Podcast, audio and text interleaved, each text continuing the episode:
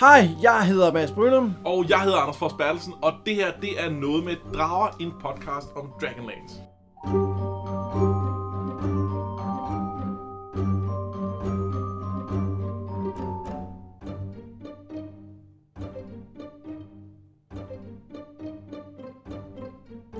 Vi er nået til sidste bind i Krøniker-serien Dragons of Spring Dawning, og i dag skal vi snakke om den første bog i det bind, altså den første tredjedel af afslutning, afslutningen på serien.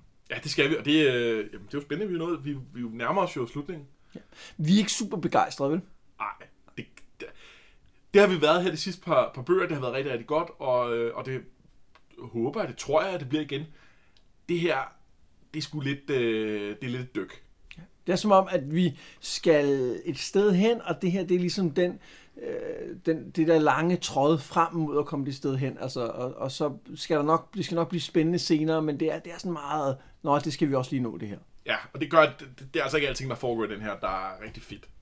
Til gengæld er der masser at tale om. Altså det viser, der, jeg synes, der er mange ting, som er værd at beskæftige sig med. Den peger i nogle retninger, som, som jeg tror, vi kommer til at, at bruge tid på at diskutere om. Ikke andet så bliver det jo en udfordring at finde uh, top 3 over mest interessante karakterer. Det gør det faktisk, fordi ja. det, der er, det er lidt slot, men, men må ikke vi kan.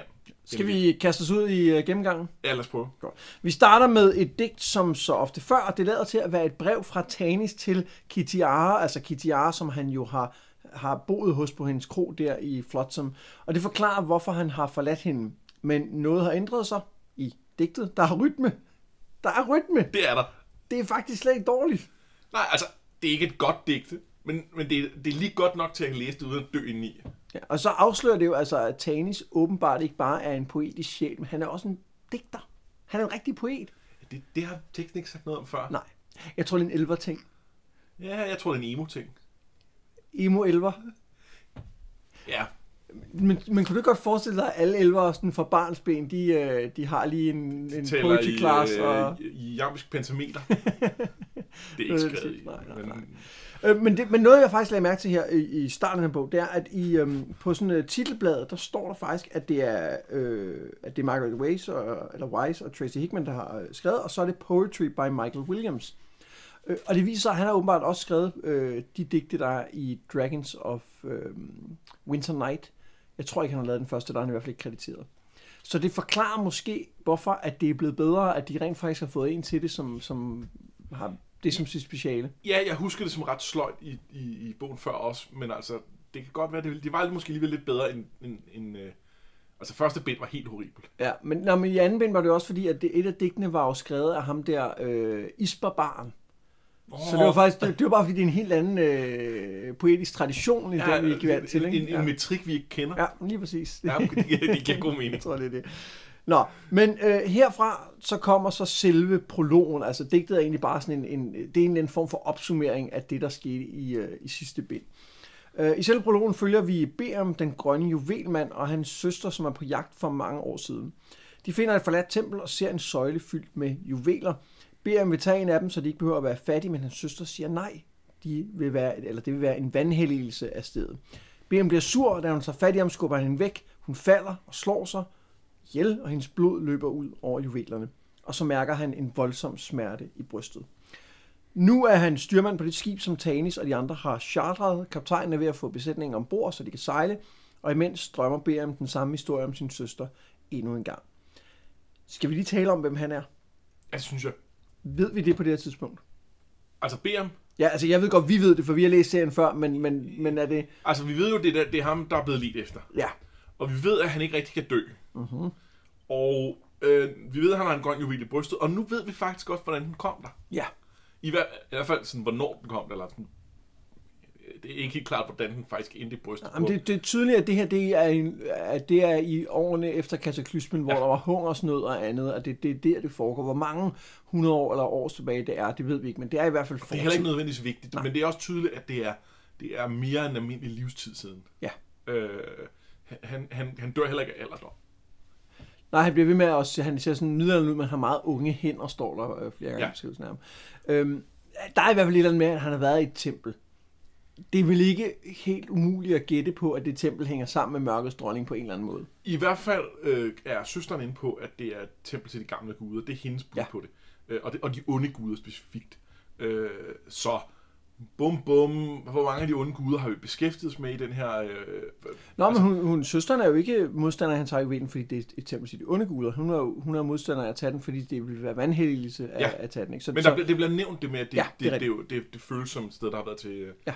Til, til de onde. Og, og vi, har ikke, vi har ikke stiftet bekendtskab med andre af de onde guder, som jeg husker det overhovedet i serien. Måske har vi nævnt Nuitari, men det er også det. Øh, hvis man ikke har læst noget som helst andet end, end de her bøger, så har man ingen forudsætning for at vide, hvor mange der er overhovedet. Altså, det, det, det er faktisk ikke blevet nævnt specifikt, at Nuitari, fordi- et, øh, vi har talt om det, at den Ja. sorte måne også er en gud, men det er faktisk ikke eksplicit nej, det er ikke i eksplicit. Det er kun fordi, vi er, vi er nogle nerds, der, der, der kender noget baggrundsmateriale. Yep. Øh, men jeg synes faktisk, det er en ret fed historie. Ja. Jeg, der er et eller andet ved det der med, at han, at, at han i sin desperation kommer til at slå søsteren ihjel, der er, øh, der, der er meget, meget fint. Øhm, og det er tydeligt, det udløser et eller andet hele det her. Og jeg er lidt i tvivl om, hvor meget af det er det at prøve at tage juvelen, og hvor meget af det er det, at der bliver, at der bliver dræbt en ud over det her. Jeg tror, det er blodet. Det er blodet, det, ikke? det, Ja. det, tror jeg, fordi det, fordi det vil passe ind på en eller anden måde. Ikke? Enig, men det, det er sjovt, for det fangede jeg overhovedet ikke, da jeg var, øh, da jeg var 14 og læste dem. Nej. Der, der så jeg det som værende juvelen, der var problemet, og så var det et uheld, at hun døde. Det var tra- tragisk. Det kan og også så sagtens videre. være, og det kan også sagtens være, at juvelen har en, skal tilbage igen, og det er derfor, de skal have fat i, at det egentlig ikke er Berium, der er vigtig, men det er juvelen, der skal tilbage på plads. Det, fordi det den har kunne give været, mening. Men, men, men, men det kunne den jo også være på trods, altså selvom det er, det er blodritualet, der Ja. har gjort det. Men jeg læste det, det her som voksen, læste jeg det klart som blodet, der gjorde det. Mm. Jeg læste det klart som det, der var den udløsende faktor. Det var, det var min tanke. Men det var meget sjovt, at jeg, jeg huskede det på en måde, og så læste jeg det igen, og så tænkte jeg, wait a minute, det, har jeg, det, det, det, må da være det der, der er... Men det står ikke eksplicit, og det synes jeg er fint. Ja. Det, det behøver jeg ikke noget behov for at vide. Jeg synes, det er rigtig rart, at vi får lidt mere at vide om ham. Men nu har vi fået at vide, at han er super vigtig, og at alle mørkes dronningstropper leder efter ham. Og det er rart lige at få lidt mere kød på, hvem han egentlig er. Ja. Og så synes jeg, der er en, en lille fin detalje i, at der, hvor han bliver vred på sin søster, der bliver der sagt, det er noget, han af og til gør, at han får de her vredesudbrud. Så det er ikke, øh, det er ikke onde guder, der tager fat i ham og bruger ham. Nej. Det er sådan, han er. Sådan her altså, er han bare. Og, og det går så galt, ikke? Jo. Og det, og det synes jeg bare, en, øh, jeg kan bare godt lide det der med, at man, at man ikke lader det onde komme øh, udefra og påvirke nogen, men det faktisk er noget, der er i ham selv, det her, øh, hvad skal man sige, Jo, men det, også det, hvis, det, onde, men hvis det onde har behov for, at der kommer nogen og dræber deres søster ud over deres alter, eller et eller andet. Øh, måske mindre specifikt end det. Men, men hvis de har det, så nytter det heller ikke noget, at de onde kan bestemme, at dem, der kommer forbi, gør det. Altså, Nej. så, så, så bliver det sådan en cirkelslutning. Så var det, de havde brug for, at der kom nogen gående forbi tilfældigt. Sådan så, mindst to, så de kunne slå Ja. hinanden ihjel. øh, altså, det, og, og, så derfor er jeg meget enig med dig. Øh, det er fedt. Nå, mens Kitiara kæmper mod Sturm i en tidligere bog, så sniger Tani sig ud af kronen efter tre dage og nætter sammen med hende. Han finder de andre og fortæller mig, at han blev fanget af en drageherre og blev nødt til at tage med ud i lejren og lege officer. Han nævner ikke, hvem drageherren er, og de andre tror på ham. Undtagen Raistlin selvfølgelig, men han siger ikke noget til resten. Der var imidlertid en drakonianer, der fulgte efter Tanis, og da Kitiara kommer tilbage næste morgen, er hun ikke glad. Tanis overtaler både dem og skibets kaptajn om, at de må afsted på trods af vejret. Nu, kaptajnen fortæller ham om Berium. Nej, for helvede. Undskyld, jeg blev han, Tanis fortæller kaptajnen om Berium, men han siger ikke noget til de andre. De vil alligevel ikke tro ham, tænker han. Og mens Tanis næse er tvivl om, hvordan de andre følger ham uden at stille spørgsmål, så når de ud i selve blodhavet, som farves rødt af sand, der virvles op af en gigantisk malstrøm. Men bag dem kommer drager, og Tanis ved, hvem der leder efter dem. Der er meget at snakke om her i forhold til Tanis og Kitiara, men også i forhold til Tanis og de andre. Øh, det, men jeg kan godt tænke mig at starte et lidt andet sted, fordi at, øh, han fortæller jo øh, kaptajnen Tanis, at øh, de leder efter Berium, og så, så, så siger hun, kan vi ikke bare aflevere ham? Og siger, nej, det kan vi ikke, fordi at de vil, de vil, øh, de vil slå alle sammen ihjel. Og han siger specifikt, at de har før brændt hele landsbyer af, for at finde ham af Berium. Og det er jeg lidt i tvivl om, der lyver Tanis. Det ved jeg simpelthen ikke. Jeg, jeg tænkte ikke over det, da jeg læste det. Men øh, jeg, tænkte, jeg tænkte, det er noget, han har hørt, da, da øh, altså, som Kijar har fortalt omkring, hvordan de har, de har fulgt efter ham. Det ved jeg ret beset ikke. Det kan sagtens være, at han øh, lyver der. Jeg synes bare, det er interessant, at det er ikke noget, vi stødt på tidligere. Vi er ikke stødt på hele afbrændte landsbyer for. Jo, altså vi. blev brændt af, ikke? Men, øh, og, det er rigtigt, ja. Og Ki- Kishu-byen blev brændt af. Men, men det var jo nogle andre grunde. Ja, det var for at finde den øh, blå krystalstav, ikke? Ja. Øhm, men jeg, jeg, jeg synes bare, det kommer lidt ud af det blå, og jeg kan ikke lade være med at tænke på, om det er noget, han siger for at overbevise om, at de skal flygte, i stedet for at aflevere juvelmanden. Altså, jeg er ikke i tvivl om, at de vil gerne, altså, at de glad, glad gerne ville brænde hele landsbyer af, hvis det på en eller anden måde kunne fremme det. Men om han har hørt det, og dermed... Ja. Altså, ja, det ved jeg ikke. Tror du, han kunne finde på at lyve om det? I den situation, ja. Ja. Øh, man kan sige, det er, jo, det, det er jo i det hele taget et kapitel, hvor han lyver. Øh, og, og, og Ej, der er også noget, hvor han bare ikke siger tingene. det er rigtigt. Men, øh, men det, det, det er jo tydeligt, at han er desperat nok dertil, at han er villig til at lyve. Øh, så, så ja, det, den, den kan jeg godt købe. Jeg er ikke sikker på, at jeg køber, at den, at Markesta, kaptajnen, som vi har fået, fået hende præsenteret, at hun, øh, at hun vil, vil æde hans løgn. Ej, hun siger specifikt, at hun, at hun, at hun tror, at han fortæller noget af sandheden. At han, ikke, han fortæller også hende historien om, at han, blev, øh, at han var ude. Han blev ikke Ja. taget til fange, men han blev nødt til at tage ud til drage her og arbejde. Og, det, og det, det, er den del af hans løgn, hun tydeligvis ikke køber. Jeg, jeg synes bare, det er mere interessant, hvis han lyver. Ja. Øh, at, at, at, han er netop, som du siger, han er så desperat, og derfor så, så siger han hvad som helst for at få dem afsted. Og det synes jeg egentlig er meget interessant, hvis, hvis Ja, ja, det er Tanis er rigtigt. derhen. Ikke? Øhm, nå, men en anden ting. Når Tanis kommer tilbage til øh, sine venner, hvorfor siger han ikke til dem, at det var Kitty Rara? Ja, det er et godt spørgsmål, og jeg, altså, øh, jeg, jeg har faktisk ret meget omkring det her med Tanis og hele hans character i det her, men jeg tror, at, at jeg kunne godt tænke mig at vente med at snakke med noget af det, øh, snakke med noget af det, fordi der, er- der, der, der vi skal, vi skal ligesom gennem hele den del af historien, tror jeg, før, før jeg godt vil i detaljer med det. Jamen, så lad os skyde lidt og tale om, Men, men, om men hele det her grundlæggende, øh, så, så er det underligt, at han ikke bare Det er nemlig super underligt, fordi at, at han får ikke umiddelbart noget ud af ikke at sige det. Altså, jeg, jeg tror, at Nej, Jeg tror, at de ville acceptere, hvis han sagde det, men der er selvfølgelig den der lille ting med, at han jo har knaldet med hende. Ja. Og sex er jo lidt skidt, det ved vi jo. det er sandt. Ja, det, det er det. Men lad os, lad os lige vende tilbage til den. Ja, lad os gøre det. Inden vi går ud, har jeg, der er også en anden ting, fordi at øh, Markesters, øh, ja, det er jo ikke styrmanden, hendes first mate, eller hvad, er jo en Nu er det ikke styrmand. Jo, men det beder mig jo styrmand. Han er jo Åh, helmsman, ja. han er den, der Det styrer. er rigtigt. Så han er, han er anden officer, eller hvad det nu hedder. Ja. Det er også lige meget. er Han er. Minotaur, og de snakker om, at de vil tage op til Minotaurernes ø, og, og måske søge ly der, fordi de har ikke sluttet sig til dragherren endnu. Og jeg kunne egentlig bare godt tænke mig at- spørge, er Minotaurer onde? Det er de i, øh, i, i, i, i deres, øh, altså den måde, de ligesom er øh, fremstillet i, i resten af det her Dragonlance univers. Bortset fra, at det er de tit ikke rigtig alligevel. Det virker som om, de har meget sådan en might makes right kultur, Ja. øh, hvor øh, altså, øh, de, øh, det, det, det, er et hårdt samfund. Øh, men de er ikke, altså, de er ikke så meget til, øh, til onde kulte og smadre verden. Øh, de er mere bare til, til øh, op, altså, styrke er det vigtigste i, øh, i, i forhold til, hvem der skal regere. Så det er mere sådan en... Jeg synes bare, det er sjovt, at vi har en race, som, som øh, virker som om naturligt vil alliere sig med mørkets dronning, men som siger, at vi skal have noget for det først. Ja. Altså, de vil specifikt have magten over den, den østlige Men del det er jo, der er vi jo tilbage til, at mørket vender sig mod sig selv. Ja, det er rigtigt. At de... Øh, altså, Jeg synes bare, det var en interessant lille sidehistorie. men de, deres, de, de, har, de, de tilbeder generelt en af de onde guder. Øh, mener, det er ham, der hedder Sargas eller Sargonas, afhængig af hvilken del af kult man kommer fra. Tanis sværger, at han ikke har forrådt den, så at han må være blevet skygget. Men Caramon kan godt regne ud, at Drageherren ikke bare har set Tanis som en officer og forlanger en forklaring. Han skal måske tage give den, da Berium brøler i afmagt og styrer skibet direkte ind i stormen, der omgiver midten af Blodhavet. Han tvinger dem længere- ind i kaoset, men Kitiara og hendes drage følger efter. Hun gør klar til at snuppe Berium, også selvom hun bliver nødt til at dræbe både Caramon og Raistin og Tanis for at kunne gøre det. Men vinden fanger dragen, og kaptajnen sender dem under dæk for at få ro til måske at redde skibet. Her konfronterer de andre Tanis, som indrømmer, hvad der er sket. Han undskylder sig med kærlighed, men også med, hvor meget han hadede sig selv, mens han gjorde det. Riverwind, Goldmoon og Tika ser ud til at tilgive ham, ikke Caramon og Raistin. Og slet ikke kaptajnen, som kalder dem op for at vise, hvorfor stormen pludselig er løjet af. De er fanget i malstrømmen. Er det nu, vi skal snakke om Tanis, eller skal vi lige gemme ham til, vi er lige gemme helt... ham til, vi er helt, øh, Godt. helt igennem. Øh, hvad synes du om, øh, hvad synes du om blodhavet? Jeg synes, det er ret fedt. Øh, det er... Øh, altså, ja, ja, vi får at vide, at det er sandt, der bliver virvlet op og sådan noget. Det er sikkert også rigtigt. Men det er et blodhav. Det er fedt. Og vi ved, at der er foregået øh, kataklysmiske begivenheder. Ja, det er jo, her, det er jo specifikt her, hvor det, det flammende bjerg blev ramte krynt. Det var her, og det er det, der har skabt blodhavet.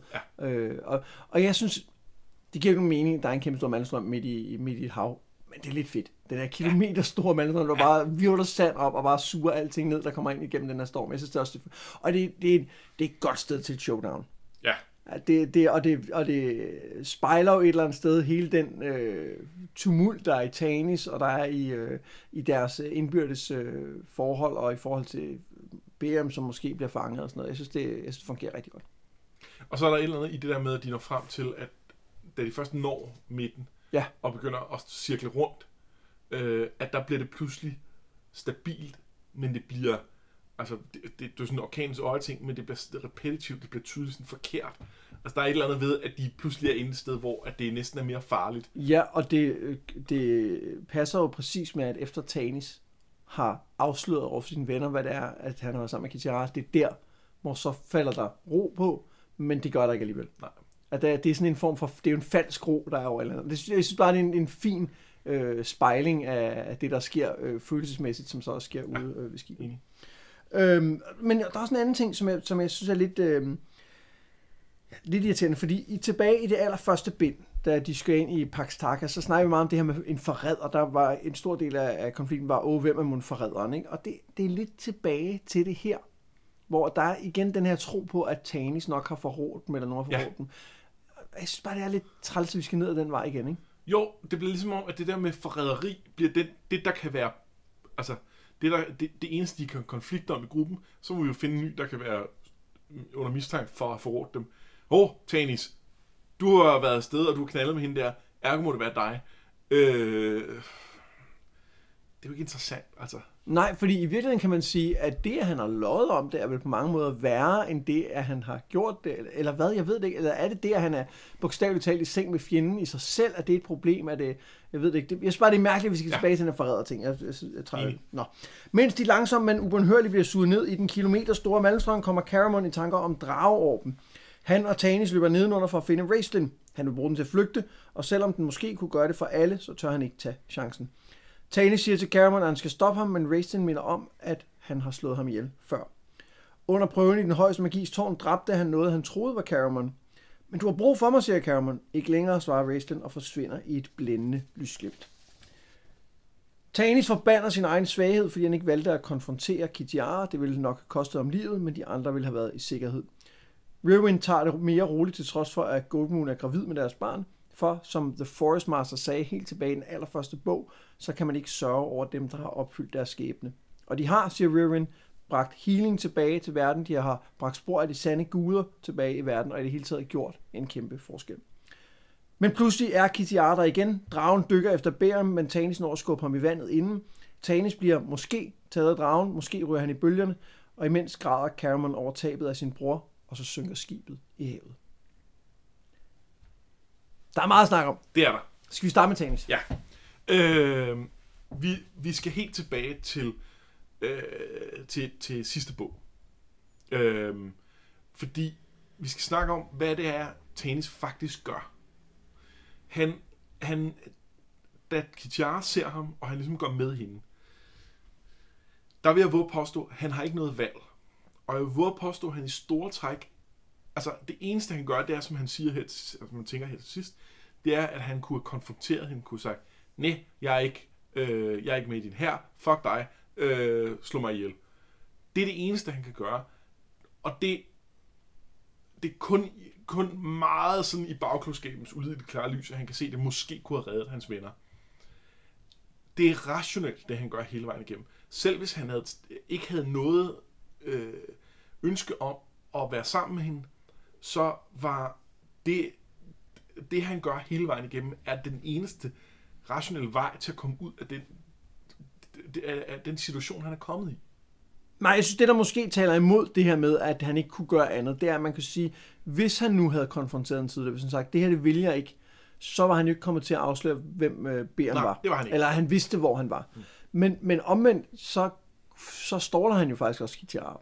Altså, han, han siger jo ikke, hvor Beren er. Han, Nej. han siger jo, øh, ej, lad os ikke tænke på det nu, og håber på, at der dukker noget op, som kan få hende til at tænke på noget andet. Og det gør der jo så, fordi hun bliver nødt til at flyve afsted til Sturm. Så, så i grundlæggende er jeg enig med dig. Han gør det, han skal gøre. Han, han gør det, han er nødt til at gøre, og at han så også har nogle følelser investeret i det, det er så noget andet.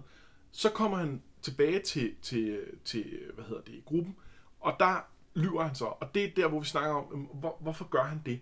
Jeg kan godt forstå, at det er en lidt pinlig situation at fortælle, og der er også noget med, med de er lidt under tidspres, og det er at begynde at tage den, tage den lange forklaring, hvor at han er nødt til at fortælle alle detaljerne. Det er lidt tricky der, men, men, men der bør han nok bare fortælle det. Men, men det er uinteressant, at deres konflikt er bygget på, øh, på om han løj for dem i den der pressede situation eller ej. Det, det, det er simpelthen ikke interessant, og det bliver ikke mindre øh, øh, øh uinteressant af, at han bliver ved med at have dårlig samvittighed. Fordi, hvad, er det, den dårlige samvittighed er bygget på? Og den, i sidste ende giver den kun mening, hvis han hvis vi køber det med, det som der var, der var lagt op til i slutningen af sidste bog, nemlig at han faktisk er fristet af hendes tilbud.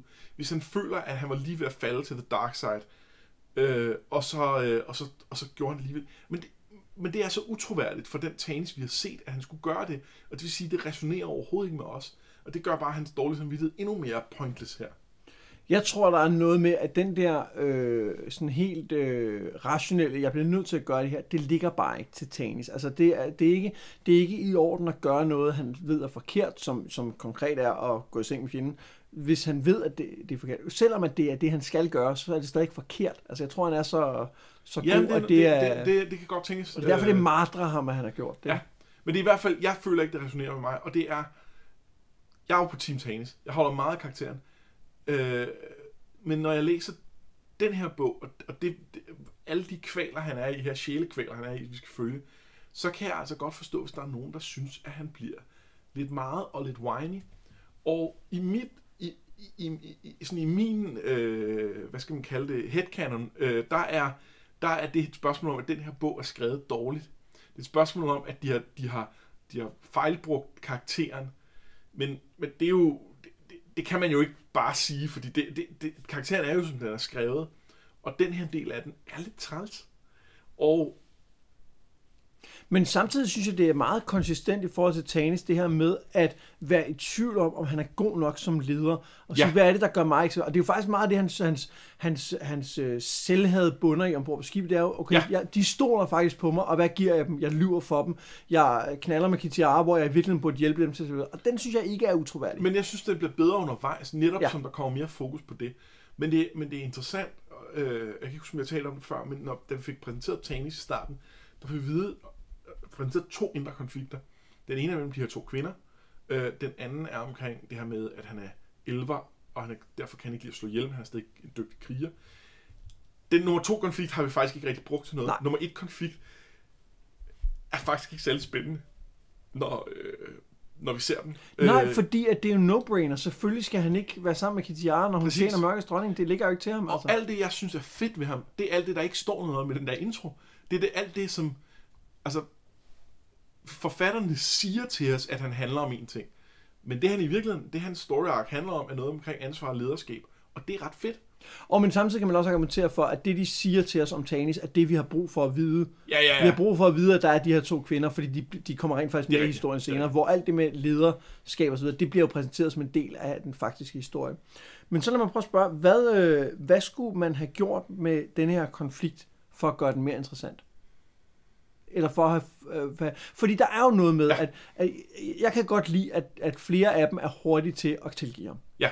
Øh, og, og jeg kan også godt, jeg synes ikke, det, jeg synes ikke, de giver, eller jeg synes, det giver mening i forhold til, hvem Cameron er, at han ikke bare kan tilgive ham, fordi at det handler om noget, noget tillid eller et eller andet. Altså, det, det synes jeg, Og der er også det med, det Ja. deres søster. ja, Der er noget med, at, at han også skylder dem at sige, hey, jeg har mødt Kichara, øh, hun er altså blevet drage her.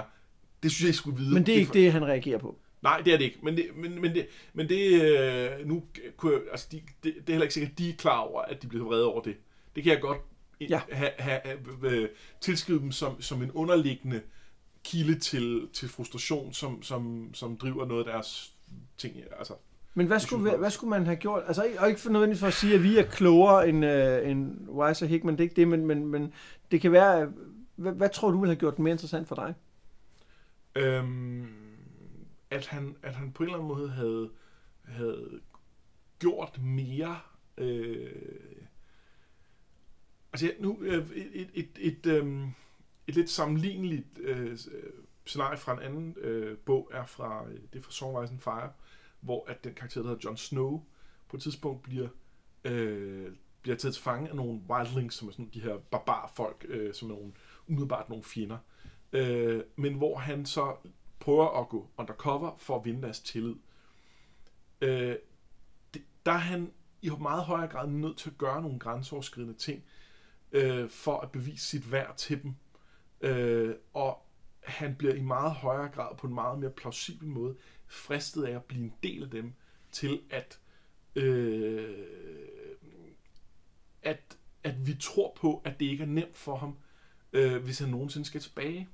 Ja. Og det vil sige, det, det er noget med, at for det første, at det han skal gøre for at, og, og, og ligesom være en del af ondskaben, det skal være værre. Og så for det andet, så skal, så skal det, det tilbyder ham, det skal være mere interessant. Ja, så i virkeligheden kan man sige, at Tani skulle have været med til Solamnia og, og beordre Ja. noget dragherren ja. i angrebet på, ja. på borgen. Ikke? For Altså skulle have, skulle have været tvunget til at gøre nogle behagelige ting for at bevare sit, uh, sit kopper. Ja. Kunne man spekulere i, om uh, hvad nu hvis Tanis havde foreslået Kitiara, at de bare stak af sammen? Det kunne også være et bud. Altså, fordi så ville, så ville han jo aktivt have tilbudt at vælge hende. Hun ville selvfølgelig have sagt nej, for hun vil magten. Men, men, men det havde måske kunne give mere dårlig samvittighed, at han, at han faktisk reelt overvejede den del. Ikke? Jo, jo, eller vi kunne have Og- skrevet sådan, så hun ikke ville magten helt så meget. Fordi hvis, hvis det pludselig er på bordet, at der er, en, der er en chance for, at de kunne stikke af sammen, øh, så er... Øh, det, det køber jeg. Jeg køber ikke, at, at, øh, at Tanis øh, skulle være trophy husband for en, en drager her. Øh, det, det, det kommer ikke til at ske. Men, men, øh, men jeg kunne godt købe, at, at, at han kunne have en drøm om, at de kunne stikke af, og at, og at hvis hun viser en interesse i den, Ja, og det ville jo være et svigt. det ville være et svigt. Ja. Og vi kunne, vi kunne nemt skrive det op, så det var endnu mere et svigt, altså hvor, hvor de ikke kunne undvære ham i en ja. situation og sådan noget. Altså det, det, ja. Ja, og det kunne også måske have været interessant, hvis at i den tid, hvor at øh, Tanis var væk fra dem, der var de tvunget til at gøre noget på grund af hans fravær, som var problematisk. Altså, eller, eller de blev kompromitteret, eller ja. Det gik ud af nogle af dem, fordi at han blev nødt til, det kan også være, han blev nødt til at det, det ville være for meget, hvis han skulle ofre en af dem. Altså den stil, at han skulle måske på en eller anden måde bringe dem i fare, som ja. En del af sit dæk. Eller noget. Jamen det, det var den vej, hvis man skulle have gået. Ikke? Ja. Der er lige en ting, som vi skal snakke om med, med Ja. Tanis og Kichara. Øh, hvor lang tid er det Kichara væk her? Øh, ja, det er et godt spørgsmål, ikke? fordi han siger, at han tager ud ved først givende lejlighed, ikke? altså om natten. Ja. Øh, så Monique, hun er taget afsted om morgenen. Det kunne godt være. Ja. Og han har sovet længe. Nej, men han kan jo ikke gå Og med højlysdag. gå, nej, det er rigtigt, altså. det kan han ikke, for så bliver han forfulgt. Og det Ja. gør han så alligevel, men altså, det Ja. vidste han ikke. Og så tager han afsted om natten, og hun kommer så, hun, hun, vi får at vide, at hun, øh, hun kommer hjem tidligt, selvom vejret er dårligt, så kommer hun hjem om På natten. de små timer der. Ja. ja. Det synes- Hun er faktisk væk et døgn. Ja, Sådan, cirka. plus minus. Okay, vi skal snakke om flyvetid, og jeg ved godt, at ting, ting man rejser med the speed of the plot, ja ja. Men, øh, jeg kunne godt tænke mig, at du tager din bog, og så lige bladrer Ja. op på kortet, der er i starten. Ja, det er da virkelig dårligt tegnet kort. Ja. Og så, så skal vi lige, vi skal lige se, øh, øh, hvad hedder det, øh, hun øh, flyver jo fra, øh, fra Flotsam, som er nummer 7 på kortet, Ja, øh, og over til den højeste glides tårn, som er nummer 2. ja. Så få en idé om sådan nogen af den længde. ja det er et stykke vej. Et stykke vej. Så prøver, prøver vi lige at sammenligne med vejen fra Tarsis, som er nummer 10, Ja. til Silvanesti. Ja, og til udkanten af Silvanesti, ikke? Ja. Er de sammenlignelige? Nej, nej, øh, altså vejen øh, til Silvanesti er måske kun to tredjedel af den anden så vej. tredje måske. Det er i hvert fald kortere. Ja, det er den. Okay. Øh, Jeg, jeg ved ikke, hvor du vil hen med det her, men jeg har en fornemmelse af, hvad der sker lige om lidt. da, da, vi, da de fløj fra Tarsis til Silvanesti, på Griffe, skal siges, Ja, der tog det ud på tredje dagen at flyve. Jeg ved ikke helt, hvornår på, dagen de var startet. De var også nødt til at gøre hold om natten, men det tog i hvert fald to fulde dage at flyve. ja. Men det var Griffe. Som Det var. Griffe, Det kan men være, de blev jagtet af drager. De blev ikke bare jagtet af drager, de blev jagtet af Kichara på hendes drage. De blev jagtet af, af, af er præcis rigtigt. hende. Det er rigtigt. Øh, måske kan hun flyve igennem om natten, fordi det kan drager, det kan griffe ikke, det ved jeg ikke. Øh, Det kan jeg ikke huske, om der Men hvorfor fangede hun dem så ikke, hvis de kunne Om, flyve fordi hjem om om, om natten? mørket, øh, når det er mørkt, kan de ikke finde dem. Et eller andet. Ej, det, det, det giver faktisk god mening. Det, Ja. det, nu, jeg prøver at være, være flink ved dem. Men det tager stadig to fulde dage. Det vil sige, det tager i hvert fald døgn at flyve hele den vej. Så med to tredjedel af vejen op til den højeste kristårn. Så på den her nat, så har hun fløjet øh, halvanden gang vejen, til, øh, som tager cirka et døgn at flyve. Øh, hun har øh, ledt et angreb på den højeste krigstårn, nakket Sturm, snakket lidt med, med hvad hedder det, øh, Laurana og så videre. Øh, så har hun fløjet tilbage igen, og på et eller andet tidspunkt i løbet af en af de her øh, hvad hedder det, ture, så har hun stoppet i Sanction. Som er, det er midten, det er så Det midt i. er nogenlunde ja. det er nogenlunde på vejen, det skal siges. Lige haft en snak med Lord Ayakan, eller, Ar- eller Ayakus, eller hvad han hedder. Øh, og, øh, og der har hun lige pralet med, at hun øh, øh knaller Tanis, og spurgt om ikke han kunne blive forfremmet, for det ville hun nok ikke gøre efterfølgende, for der er han jo stukket af. Ja, og hun vil nok heller ikke mødes med Ariakas, efter hun har haft et kæmpe øh, Nej. øh, bøvl med dragen. Så det har hun tydeligvis gjort på vej Det var nok ud, gået på vej ud, ikke? Ja. Øh, men det har stadig taget noget tid på en eller anden måde. Især fordi hun jo tydeligvis havde tid til at sidde og prale med sine robringer. Jamen, det, det tror jeg, en, jeg tror, at for Kitiara, der er det at have tid til at, at prale med sine erobringer. Fair nok, det er højt på kræver, dagsordenen. Det kræver ikke meget tilløb for at komme nej, til nej, dem. Det tror jeg. Det er, øh, øh, Har har det godt? Ja, du skal tage Anis. det, det er det, vi er. Men, men okay, det er stadig noget, hvor at, altså, jeg, jeg kan ikke se, at det her kan gøres på under tre døgn. Og så, du og så har altså, en en drage drage, fløjet uafbrudt. en drage kan jo, uh, skal jo ikke klargøres efter landing. Det er sådan, at de skal have uh, Stadig catering ombord og sådan noget. mindst tre døgn. Og i virkeligheden, hvis med lidt hvile undervejs og sådan noget, som, jeg- så taler vi måske en uge eller sådan noget. Ja. Det, det, er, det er nok til, at jeg... jeg, jeg, jeg og når man så er i forvejen her, hvor man ikke synes, at helt at følelserne resonerer, og det bliver sådan lidt, lidt, lidt forseret, så bliver det bare endnu mere utroværdigt på en eller anden måde. Det, bliver endnu mere, det føles endnu mere, som om forfatteren havde en idé om, hvor vi skulle hen, og så, øh, og så blev plottet bare voldet den Ja, og i virkeligheden, Øh, så var der ikke noget til hinder for, at hun kom hjem dagen efter. Nej, Fordi at de kan jo ikke nå langt væk i deres skib. Et skib er langsomt sammenlignet med en drage, så de kunne sagtens have været, og de kunne, de kunne der have fornemmelse af, at de var kommet langt nok væk, fordi de havde haft en hel dag, hvor der ikke skete noget. Ja, det er rigtigt. Det er meget weird. det, i sidste ende er det jo lige meget, for det er ikke det, det handler om, men det er lidt sjovt. Vi skal også snakke om en anden ting i forbindelse med, og det handler om Caramon og Raistlin. Og det, jeg kan tænke mig spørge, øh, Parsalian, altså den, øh, eller Parsalian, den lederen af den højeste magiske tårn, er han en kæmpe stor idiot? Hvad tænker du på? Altså, er er han debil? er, han, er, han, er han inkompetent? Nå, prøv, okay. Vi ved, at en af grunden, grunden til, at uh, Racing har teamglasøjen, nej, grunden til, at Racing har teamglasøjen, har jeg efterfølgende fundet ud af, det er, fordi Larry Elmore skulle tegne Racing til et cover, og så tænkte han, "Hold kæft, det ser fedt ud med teamglasøjen, det gør vi lige. Og så, øh, så blev Margaret Racing nødt til, og Tracy Hickman ligesom nødt til at sige, okay, det må vi så arbejde med. Nu har han teamglasøjen. det er sejt ud, det gør vi. Nå, men i historien, der, er- der er det, at, at Parsalian giver ham efter at prøve din højeste magis tårn, for at lære ham ydmyghed. Øh, ved at han så ser verden for at gå for sine øjne, så lærer han måske ydmyghed og lærer forståelse for den. Det er den ene ting, Parsalian har gjort. Den anden ting, han har gjort, der, og det var ikke som en del af prøven, der har han givet, øh, der har han vist ham øh, Caramon, og jeg mener, at det er noget med, at Caramon, nu jeg har snydt lidt og researchet, det er noget med, at Caramon kan kaste magi for at redde Raisten. Og så bliver Raisten vanvittig af misundelse og dræber ham med den kniv, han har i ærmet.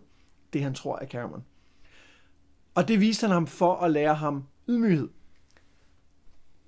Og det han har lært af det, det er, at han har lært mere kontrol. Han har lært, at øh, jeg skal ikke, øh, jeg skal ikke, øh, jeg skal ikke være, jeg må gerne være jaloux, bare jeg ikke nødvendigvis slår folk ihjel lige med det samme af det. Er han dum? Ja, altså vi, jeg tænker lidt Sopranos, Ja. øh, hvor at, øh, som man helt ser, det kun handler om, at, øh, at, øh, at, at et, et øh, sådan et stilstudie af en, af en psykopat, og hvordan at man altså at, at man kan godt prøve, men man kan aldrig lære ham empati, og hver gang man prøver at lære ham empati, så får han bare nye redskaber til at og, øh, fuck med folk. Øh, og og det, det, det er lidt det, vi er ude i, ikke? Jo, altså jeg synes jo, jeg synes jo man skal være forsigtig med at bruge, hvad skal man sige, psykiatriske diagnoser ja. i, øh, Enig. i litteratur, især i fantasy-litteratur, fordi der er nogle andre ting på spil. Enig. Men jeg tænker mere på, at det virker bare som om, at øh, jeg synes, den måde, Parsalian, han gerne vil lære Raistlin ting, det virker ikke som den rigtige måde. Det virker som om, han, han tager nogle rimelig drastiske midler i brug for at lære ham ting, hvor man tænker, kunne du overveje en lille samtale? Men altså, hvordan forestiller du dig, pædagogik i middelalderen generelt har været? At det har primært bestået i, gør noget, du ikke må få tisk. Ja, Ja. altså der, der prøver han da øh, nye veje i hvert fald. Ja. Jeg Ja. ved godt, det ikke er middelalderen, men altså, det er trods alt det, som... Men det er bare sjovt, når han ligesom, når han ligesom tænker, okay, øh, nu slår han Cameron ihjel. Nå, men så giver han sgu lige de her øjne her. Det er sgu en god idé, det gør vi. Det bliver rigtig godt. Det bliver han glad for Det længe. bliver jeg rigtig glad for. Han bliver overhovedet ikke bitter Nej, og vred på verden. Det gør han ikke. Ja, det var bare en... Øh, Ej, jeg, det kan var godt, bare jeg en kan tanke. godt se, hvor du er hen. Det, det, det virker ikke som om, at, det, han havde så meget succes med sin strategi. Nej, vel? Nej. Nej, vi må håbe, det går ham dårligt. Nå, i Palantas i mellemtiden sidder Astinus i sit bibliotek og skriver krøniken om Kryn, da han får at vide, at en døende ung mager har spurgt efter ham. Det er selvfølgelig Raisten, som er blevet så svækket af at bruge drageorben, at han er på dødens rand. Han beder om lov til at kigge i Fistandantilus' øh, galrebøger, men lige lidt hjælper det. Bøgerne kræver nemlig en form for nøgle, og han kan ikke finde ud af, hvad det er, ikke før en Astinus uforvarende kommer til at afsløre lige præcis nøglens sande natur. Raistlin påberåber sig den, der hjalp ham i tårnet og i Silvanesti, og formodentlig vi får adgang til bøgernes hemmeligheder. Astinus, skal vi lige tale om kort. Han er jo den her historiker, som skriver alt ned, hvad der foregår i, øh, på Kryn. Øh, vi får antydet, at han har en eller anden dims, som, som Raistlin har lavet til ham, eller som nogen i hvert fald, som Raistlin kender, har lavet til ham, der gør, at han kan følge med i folks følelser, føle, hvad de føler, opleve, hvad de oplever, og så skriver han alt ned om øh, Kryn. Han er jo ikke... han- Vi er enige om, at han ikke er et menneske, ikke? Jo, i hvert fald får vi at vide, at han har oplevet ting for mange, mange år siden. Så han, han lever rigtig længe i hvert fald. Og så han må være en eller anden form for avatar eller et eller andet. Ja, udødelig i en eller anden form. Noget, der også er lidt sjovt, det er, at han, er jo, han repræsenterer jo den neutrale gud. Øh, Ja. Gillian, øh, bogens gud. Og jeg synes bare, der er noget interessant i den måde, han er neutral på. For vi har talt lidt om det her, det gode og det onde i det her univers. Og for Astinus virker det som om, at neutral, det betyder, at jeg blander mig ikke. Ja, mest en del i hvert fald. Ja, ja, nogle gange kommer han til det alligevel, men han er også ked af det, når han kommer til det. Der, Ja. han kommer til at give Race nøglen, der er sådan, ej, det skulle jeg heller ikke have gjort, altså. Det var dumt. Nej, nej, men han, er også, han, han, han, han blander sig jo også omkring, der, der, nu det er let at springe frem, men nu snakker vi lige om ham, og folk har jo læst hele bogen. Så. Øh, det er omkring øh, Laurana, da hun bliver kommandør, øh, og omkring, da dragen lander, og ingen tænker...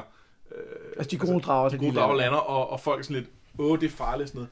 I, I begge tilfælde er han, er han ligesom sådan en voice of reason, der siger, ah, prøv nu at høre, det var også at blande sig. Ja. Øh, men det kan jeg meget godt lide, fordi det, det virker som om, at han, at han bare er typen, der ikke gider, at folk er nogle idioter. Så, øh, så han får bare nok af, at folk... Altså, jeg siger, tag nu sammen.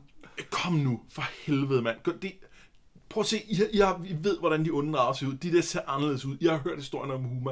Gå nu bare ud og snak med dem, for helvede. Jamen, det er rigtigt. Måske skulle ham og Parsalian lige tage en snak. Ja, det kan godt være, han havde lige sagde, tag det nu sammen. Din ja. Store hat. Nå, jeg synes bare, der er noget sjovt i, at neutralitet i det her univers, det synes at man er sådan lidt svær. Ja. Det betyder ikke, fordi jeg har altid troet i rollespilsammenhæng, men jeg har altid troet, hvis du er neutral i alignment, så er du, så er du ikke entydigt god, men du er heller ikke entydigt ond. Du er sådan lidt, du, du svinger begge veje, kan man godt sige. Ikke? Øh, men her betyder det altså mere, at du lader være med at blande dig. I hvert fald, hvis man er, hvis man er meget knyttet til, øh, til, til nogle af de neutrale guder, måske. Ja, og det kan også være det specifikt, at den her, øh, den her øh, overgud for neutralitet, der har den godt måde at tænkes. være på. At han, er, han er balancen eller ligevægten, og derfor kan han ikke blande sig. Jeg synes bare, det er en, Man det kunne godt forestille sig nogen, der måske var lidt mere sådan øh, Ja. bipolar. men, men uden at være det på den måde. Uden, uden at, nu igen, øh, psykiatriske diagnoser og sådan noget, men, men øh, I ved, hvad jeg mener. Der, det er synes bare det. Og så går så til mig at spørge, om, den her nøgle, som Raisin får, hvad er det? Altså, øh, kan, jeg kan ikke se det ud fra teksten. Kan du? Nej, det kan jeg ikke. Nej. Øh, øh, øh, nej. Okay, må vi spoile en lille smule her? Ja, det synes jeg godt. Ja, Ja, okay. Fordi, og ja, det er jo ikke en rigtig spoiler. For det første, fordi mange af jer, der lytter med, har læst bøgerne før, men også fordi dem af jer, der ikke har læst den, de, I kan godt regne ud. Raistlin ender med at have en sort kåbe. Det, det, vi har set det. Vi ved, ja, det kommer til at ske. Det gør han. Det, stod, det, det stod sort på hvidt i Silvanesti. Ja, og hvis man var i tvivl, så hvis man kigger på coveret til, øh, til øh, den, øh, den danske, øh, oprindelige danske anden, øh, andet bind i den her, den sidste, For man jo har sidste på bind faktisk, biblioteket, Ja. ja. øh, inden man... Altså, den, den har man allerede liggende klar, ikke? der er han der faktisk i en sort kåbe. Ja. Så det, det, det, det er ikke en stor overraskelse. Jeg har altid troet, at det er det, at han tager den sorte kåbe, der giver ham adgang til bøgerne. Jeg er ikke sikker på, at det er tilfældet. Altså, fordi jeg, nu Jeg- har jeg googlet lidt og så videre. Jeg, jeg kører ikke, at det er tilfældet. Øh, jeg, jeg kan huske, du snakkede om det, inden jeg nåede til at læse, for faktisk få læst den her bog, om det Ja. var det. Og så det holdt jeg øje med. Men det, der, det der stod var, at, at allerede det ligesom blev, blev øh, gemt på biblioteket, var der mange år siden, at der var nogen, der havde kunne læse i dem, fordi nøglen havde været glemt.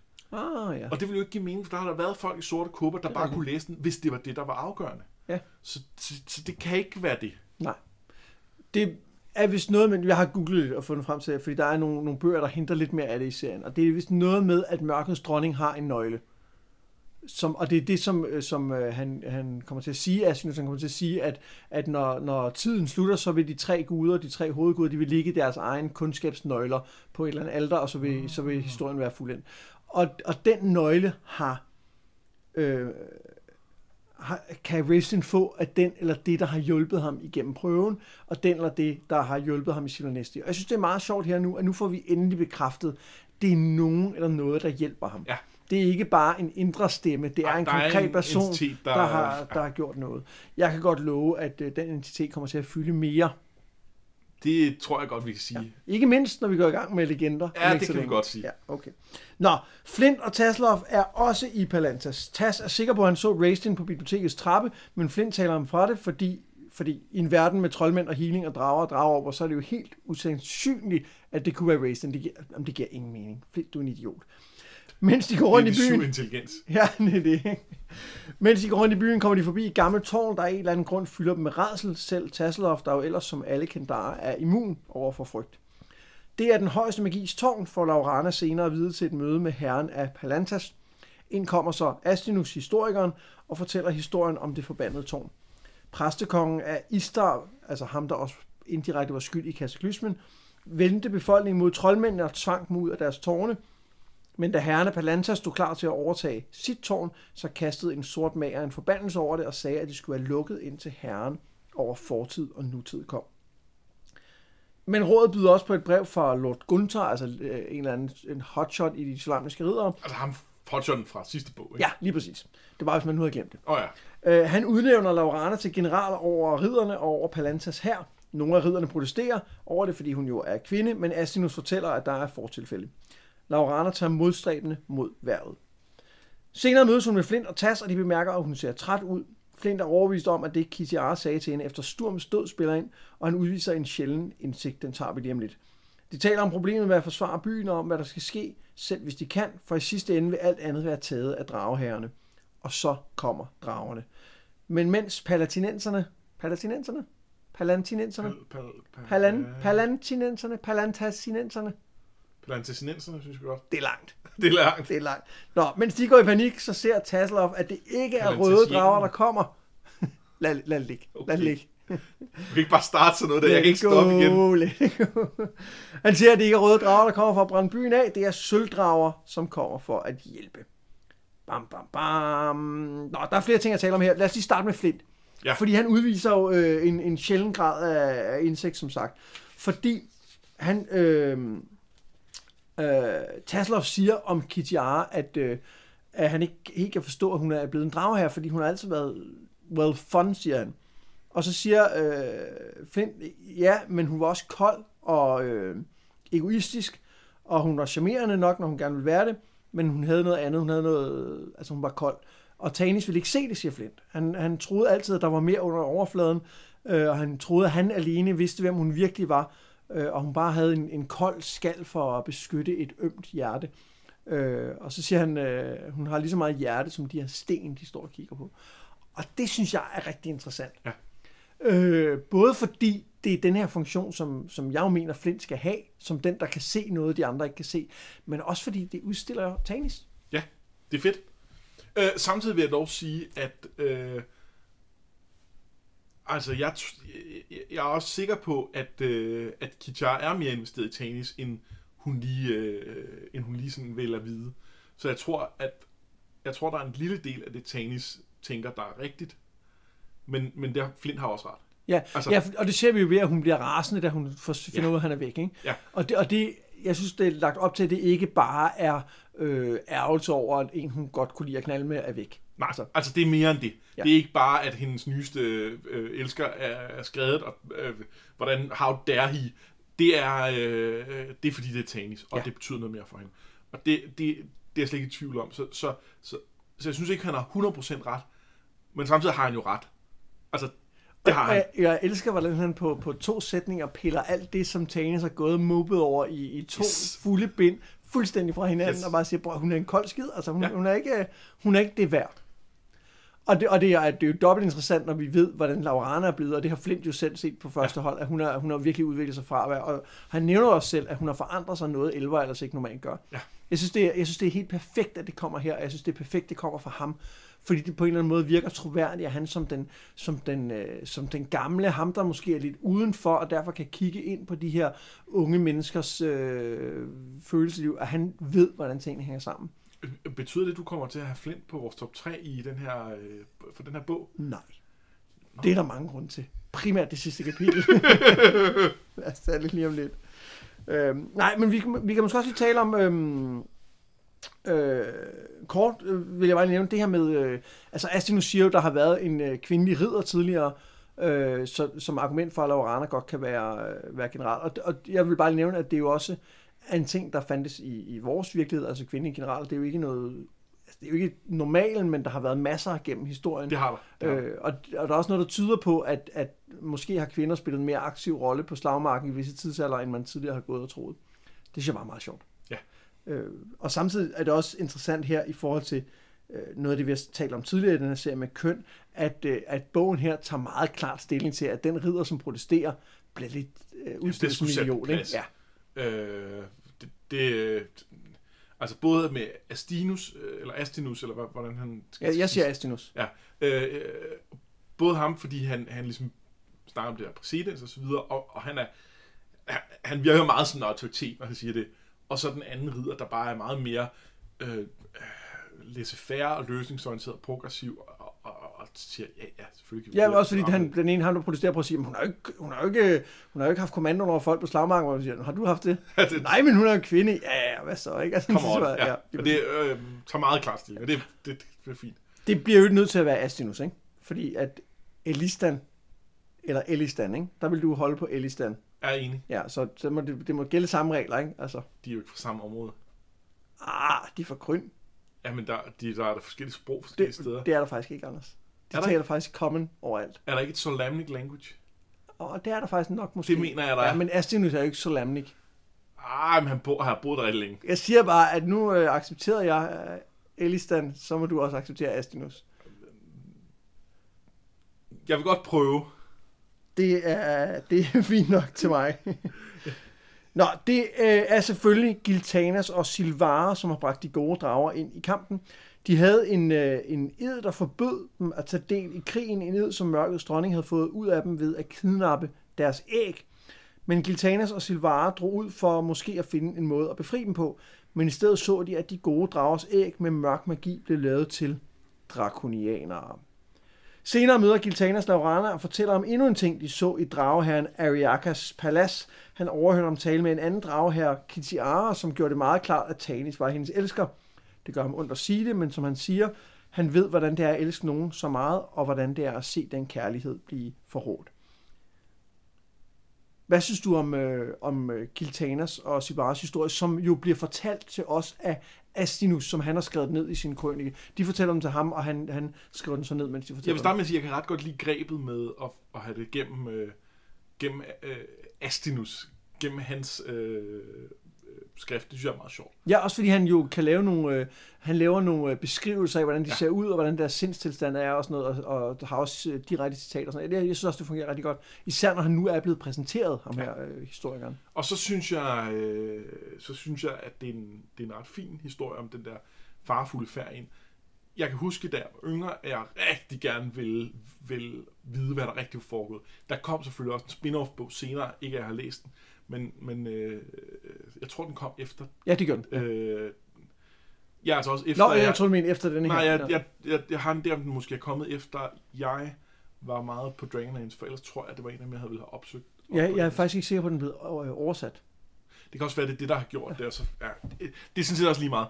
Øh, det var i hvert fald, jeg var meget øh, fascineret af den historie. Og når jeg læser den nu, så tænker jeg, det er måske egentlig fint nok, at den bare er blevet kortet ned, og det vi bare får cliff notes her.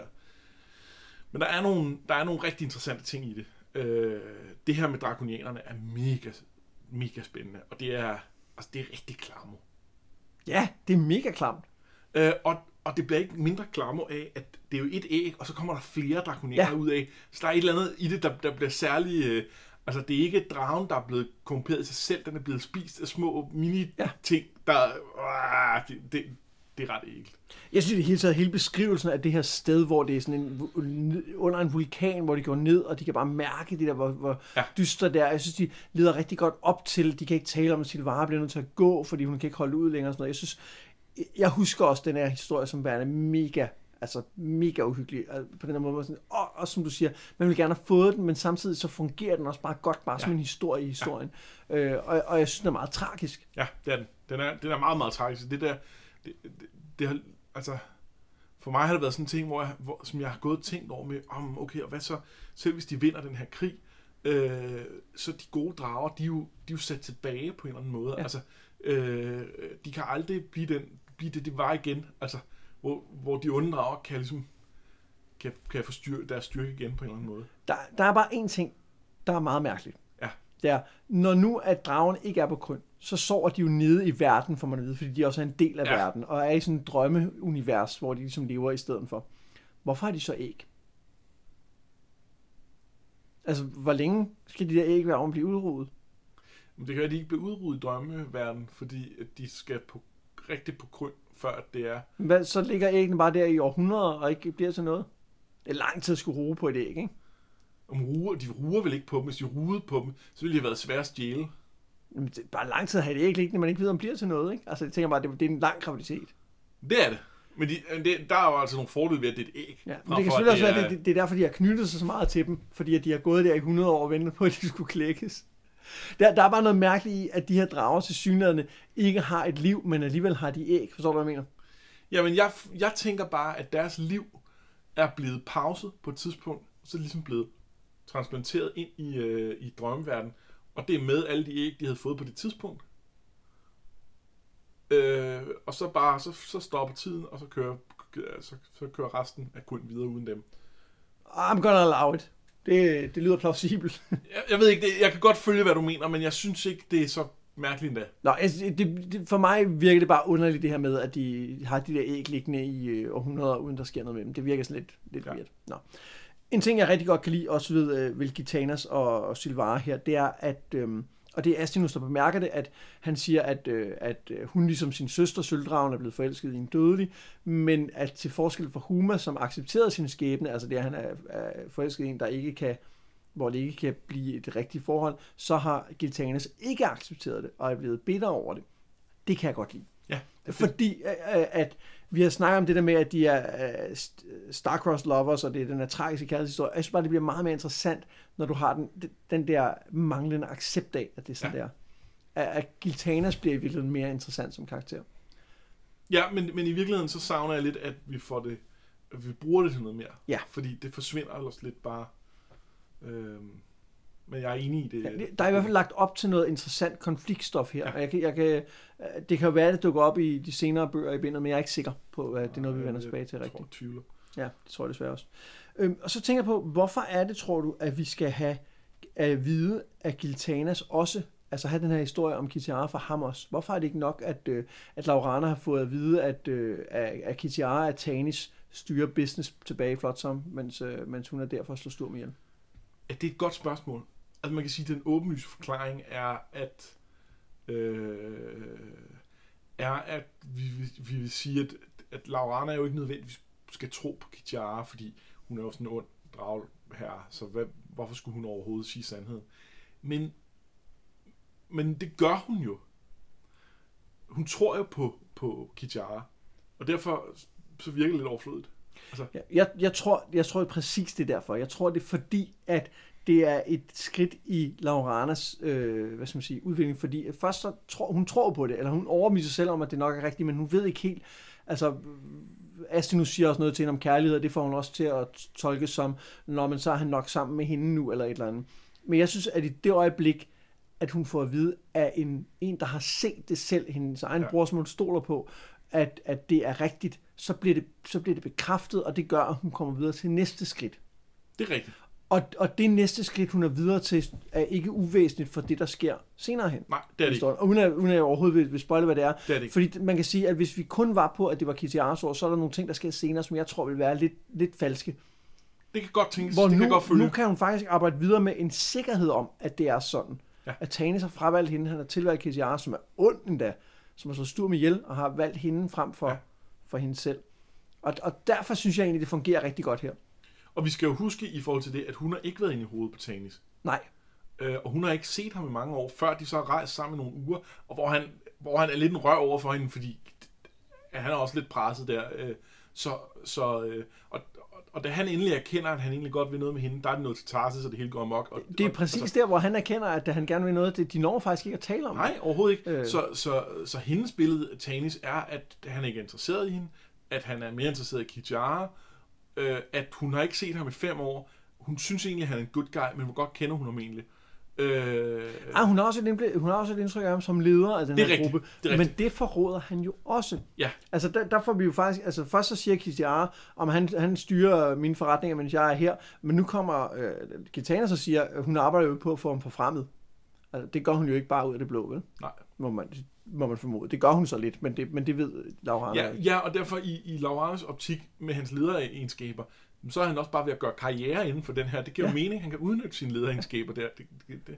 Og så kan jeg godt lide, at denne her lille scene mellem de to giver øh, Giltanas mulighed for at sige øh, den der med, at, han, at, at du ved, hvordan det er at elske så meget, og du ved, hvordan det er at blive forrådt. Altså, jeg, jeg er vild med, at han mener, det er forræderi, at Silvara viser sig at være en drage. Altså, det er virkelig... Jeg synes, det, jeg synes, det er lige lovligt meget. Det, det, det der, jeg kan godt lide det bedre. Jeg synes, Ej, det men, der men, bliver... jeg tror, at, at, at der skal, det er nok der, altså, hvor at man kan sige, der at oversæt, at over til Love Be Betrayed er ikke det helt rigtige, som at hun er blevet, han er blevet forrådt. Nej, Det er okay. jo selve kærligheden, der har vist sig ikke at være Den har være på baseret på være rigtige falsk, ting. Ja. eller... Øh, Præcis, ikke? Ja. Ja. eller baseret på falske forudsætninger. Eller ja, ja, baseret på falsk forudsætning. jeg synes bare, i forhold til Bidra Giltana, Ja. ja. synes, at det, det er en, en smuk sætning at få lov til at, at kæft, var en, var en bitter røvhul. Altså. Ja, det er virkelig... Men, men samtidig med, at han er det, og, og det er jo egentlig det, jeg synes, der gør deres historie interessant, det er samtidig med, at han tydeligvis er den her bitre idiot, så har han jo taget med på den her quest, for Ja, ja. at hjælpe sin var, og har gået igennem altså vanvittige Jo, farer, er været fanget og blevet tortureret, for at finde ud af noget om de her æg. Og han passer jo til stadig også på hende. Altså, da hun, er. Ja. da hun ikke kan tale videre om det der, øh, og er nødt til at gå og sådan noget, der er han omsorgsfuld, og, og, og, og så ham, der fortæller historien videre og sådan noget. Det, det, det, altså, Det, det, den gør ondt, den kærlighed. ja, det er, øh, det er meget fint. Opildnet af støtten fra dragerne får Laurana pludselig en ordentlig hær at arbejde med, og hun går fra sejr til sejr mod den demoraliserede drage her. Men først efter nogle uger skal de for alvor have deres ilddåb mod de kromatiske, de, altså de onde drager. Flint og Taslov skal af en eller anden grund flyve på bronzedragen Kirsa. Kirsa. Kirsa. Kirsa. Kirsa. Kirsa. Du nikker. Hvad for en af dem er du enig med, Anders? Nu må du komme, du må komme ind, du må komme på banen. jeg, jeg, jeg mistede lidt orientering i den. Men det skal også siges, at, at vi, øh, vi, vi holdt lige en pause før, hvor, hvor Mads sagde noget, der var så sjovt, så jeg fik kaffe gennem næsen, så jeg er lidt svært at tale nu. Øh, Og jeg, jeg, jeg er ked af at sige det, men, men det, det var, man skulle have været her, for at det var sjovt. Ja, det det var, det, nå. Flint og Taslov skal af en eller anden grund flyve på bronzedøren Kirsa, og efter meget øh, comic relief, så sidder de klar med dragelansen, da de blå drager bliver angrebet. Lansen sætter sig fast i den anden drage, og de to drager styrter kæmpende mod jorden med deres rytter på ryggen. Den anden rytter, en, øh, en dragherreagtig øh, herreagtig type, hopper over på Kirsa og begynder at skære deres sadel og lanse fra. Noget som Taslov heldigvis får forpurret, og pludselig har de en værdifuld fange. Flint er bare lykkelig for at være nede, men han klager over smerter i venstre side af brystet. Det er på grund af den dumme lanse, siger han. Og først senere kommer Taslov i tanker om, at lansen sad på hans højre side. Og her slutter bog 1 af Dragons of Spring Dawning. Øhm, skal vi lige tage det sidste kapitel her? ja. Hvad synes du om det?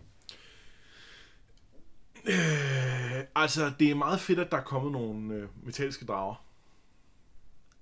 Ja, altså gode drager. De gode drager, ja. Øhm, Og behøver jeg tale om resten? Nej, jeg synes, jeg synes faktisk, der er, ja, jeg synes også, det er pisse irriterende, det her kapitel. Men jeg synes, der er også nogle ting, jeg godt kan lide i det. For det første kan jeg godt lide, at de bruger meget tid på at forklare, hvordan den her drageland er spændt fast, Ja. man har et skjold at gemme sig bagved og sådan noget. Og det kan jeg egentlig meget godt lide. Det er, I fantasybøger, der skal man tit bruge utrolig lang tid på at beskrive heste, og hvordan man passer og plejer dem, og det er til at kaste op over. Der, men, men det er så åbenbart, nu kommer hestene så endelig med i Dragonlance. Det er så bare drager, og det synes jeg er meget fint. At vi får forklaret, hvorfor der egentlig sidder rytter, hvad det egentlig er, de kan osv. Det synes jeg egentlig er meget godt. Men hvorfor skal der være så meget comic relief? Hvor, hvordan har Flint overhovedet fået lov til at ride på den drage? Han, er, han har jo ikke givet at træne med den, det har han jo ikke ture. Øh, så han sætter sig bare op. Altså, det, det, det ville jo være bedre, hvis han ikke var der. Ja, det bliver bedre, hvis den ikke var der. Og, og, og det, altså i en historie, der ellers er alvorlig, altså, og vi har netop med, med Laurane og hendes ansvar, som vi lige har fået, fået kigget på, og altså, det er tydeligt noget, som, som altså, vi skal tage seriøst, at det her er en svær situation. Og, og så, øh, og så sætter de Flint og Tas op på en drage. Altså, hvorfor? Ja, det giver ikke nogen mening. Det er for, at vi skal have et point of view. For vi skal have et point of view. Ja, men, men det er bare så dumt. Og endda, altså, Flint kunne, kunne have været nogenlunde kompetent til det her. Altså, det, det, det, det kunne han godt Ja, have fordi været. det var der, hvor at det ville have givet mening, at han var oppe. Han er jo ikke allergisk over for dragskæld. Nej, det er han ikke. Det er kun grifmanke. Nej, heste. heste. heste. Ja, grif er han ikke. Grif er han Nej, ikke. Dem kan han bare ikke lide. Og så var der... Eller var der, jo, der, jamen, det kunne han bare ikke lide. Der var også noget med hippogrif eller sådan noget. Ja. Det, nå, det er hans. Det er, Jeg ikke huske jeg ved det ikke, jeg ved det ikke. Men hovedpointen er, det er frygt, det er, at vi skal bruge tid på, at, at, at Flint skal løftes op i sadlen af den her dragesød. Men der er faktisk også nogle rigtig fede ting i det kapitel. Jeg kan rigtig godt lide beskrivelsen af, at de flyver. Og der synes jeg egentlig, det giver mening at have en som Tasloff, den der barnlige begejstring ja. for at flyve rundt. Jeg synes, at beskrivelsen af kampen er ret interessant. Øh, der er noget... Øh, den er spændende. Altså, ja. den, den, øh, der hvor de er låst fast, og han hopper over, og man fortsætter der, men de tumler mod jorden, alligevel så kan han lige hoppe over. Han, han virker også rimelig badass, ham der, Ja, det- den anden det her. Øhm, og jeg kan godt lide ideen om, at Tasloff, fordi han er den han er, har glemt at spænde sig fast, øh, og derfor kan rejse sig op og gå over og, og ligesom gribe fat i den anden og få ham til at tabe sværet, og, og så kan Flint skære lansen fri imens. Jeg synes egentlig, der er mange spændende ting i det, men man skulle bare have skåret alt det der comic relief væk. Ja. Man skulle have lavet, lavet, gjort Flint nogenlunde kompetent. Ja. Altså, det kan godt være, at han havde svært ved at finde ud af det i starten, men, men da de møder den her drage, så taler den jo til ham, øh, sådan, som han er en akværdig øh, gamling, eller hvad man siger. Ja. Øh, city elder eller noget. Og det bliver han sådan helt, nå, okay, ja. Og den, Ja, ligesom, og den gør det med nogle, nogle dværgtermer og sådan noget, fordi det... han taler det, dværgesprog, ja. ikke? Ja. Nå ja, det gør den. Og de forstår og, tas. og det, giver, det giver god mening. Altså, argumentet er, at den godt kan genkende ham som en, der har levet et langt liv, og det respekterer man som Ja. ja. drage, selvom den har levet længere end ham. Ja, ja. Og det synes jeg giver rigtig god mening. Ja. Hvorfor så ikke bare have det med? Så ligesom sige, okay, så kommer han op, han har måske endda trænet, han kan faktisk godt, det kan godt være, han stadig er rystende nervøs over at sidde på en dragryg, hvem fanden vil ikke være det? Men, men lad ham da bruge den der lanse, lad ham da gøre noget, ikke? Øh, og så lad Tasloff være med som hjælperytter, altså være, Ja. ja. med som den, der, der skal spejde eller holde øje, fordi at den er stor nok til, at de godt kan sidde der begge to eller et eller andet. Jo, og Tasselhoff er jo comic relief nok til, til, til begge to. ikke? Ja, Altså, Og, og det havde kun gjort, synes jeg, at afslutningen, den der afsluttende afsløring af Flint, havde været meget stærkere. Ja. Hvis vi havde set ham være kompetent, hvis vi havde set ham have en betydning, og, og, og vi lige havde set, at han faktisk har den her indsigt omkring, hvem Laurana er, hvem Kitiara er og sådan noget, og så pludselig have fornemmelsen af, at vi kan miste ham lige om lidt. ja, han har brystsmerter. Kan det være, han går på pension? Vi kan da håbe på det. Slipper for ham. Ja, men der, der er også et eller andet mere, hvis, hvis, der, hvis der er, en, øh, hvis der er en, en karakter i en bog, der har smerter, der stråler ud i venstre side af brystet, så skal han nok dø. Det kan godt være. Jeg tror, han skal på pension. Du tror, han skal på pension? Jeg Ja. tror, ja, ja okay. Men, det, men jeg synes i hvert fald, det, der er lagt op til, at Flint nok ikke overlever til slutningen af bogen. Lad os nu se, om han gør det. Slutningen af benet, slutningen af benet. Han, han skal på plejehjem. Det tror jeg, han skal. Han skal på et dværgeplejehjem. Ja. ja. Det vil måske være bedst for alle. Ja, det tror jeg. Men, hvis vi nu kigger på hele den her... Ja, ja, der er faktisk ja, ja. lige en ting mere. Øh, øh, Det er bare omkring de her, de her gode drager, for jeg har tænkt meget over... Øh, altså, de, de, øh, der er jo, de, de er jo, fleste af dem er jo lavet af metaller. Men så nogle af dem er jo legeringer. ja, det er meget mærkeligt. Det er nemlig mærkeligt. Ja, fordi der er øh, bronzedrager, og messingdrager, Ja. og sølvdrager, og gulddrager, ikke? Og kårdrager. Og kårdrager, ja. Ja, og guld, sølv og kårer er alle sammen øh, metaller. Ja. Og øh, bronze er en legering. Og er messing er jo også en Jo, legering. det er det også. Jeg kan huske, hvad det er. Er det ikke... Jeg ved ikke, hvad det er. Det er også lige meget. Vi skulle nok bare ikke rode os ud i det her. Jo, jo, men, men, men, men, men der må der være et hierarki i det.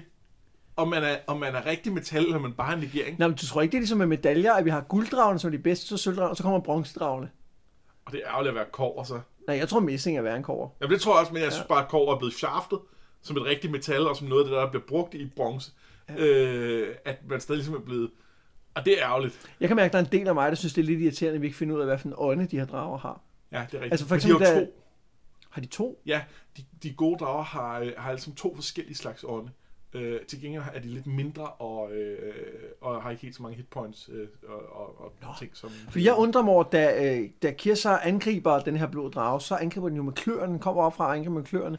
Øhm, at den ikke øh, spyrer lyn, eller hvad den nu kan. Jeg ved det ikke. Det, det er jo det samme med de drager, ikke? for der har man, man har sort og hvid, og det er jo sådan nogle, altså det, det giver mening. Og så har man rød og blå, og de er begge to primærfarver. Og så har man de grønne, og det er også en blandingsfarve. Det må også være... Øh, Ja, ja det er egentlig meget interessant. Der findes jo øvrigt også i Dungeons Dragons mytologien, men ikke, så vidt jeg ved, i Dragonlance, øh, neutral drager. Øh, og der, er- de, de, de, det er helt tydeligt, de startede med at finde på de onde drager, det, øh, hvor der gav de dem bare farver. Så skulle de finde på noget nyt til de gode drager, så gav de dem metaller og legeringer. Og så, øh, da de skulle finde på, øh, på de, øh, de neutrale drager, så var de lidt løbet tør, og så, fandt, så har de givet dem edelsten. Så der er et eller andet fem forskellige slags edelstensdrager i Dungeons and Dragons. Åh, jeg tror ikke, det er en del af Dragonlance verden. Jeg har i hvert det- fald ikke stødt på nej.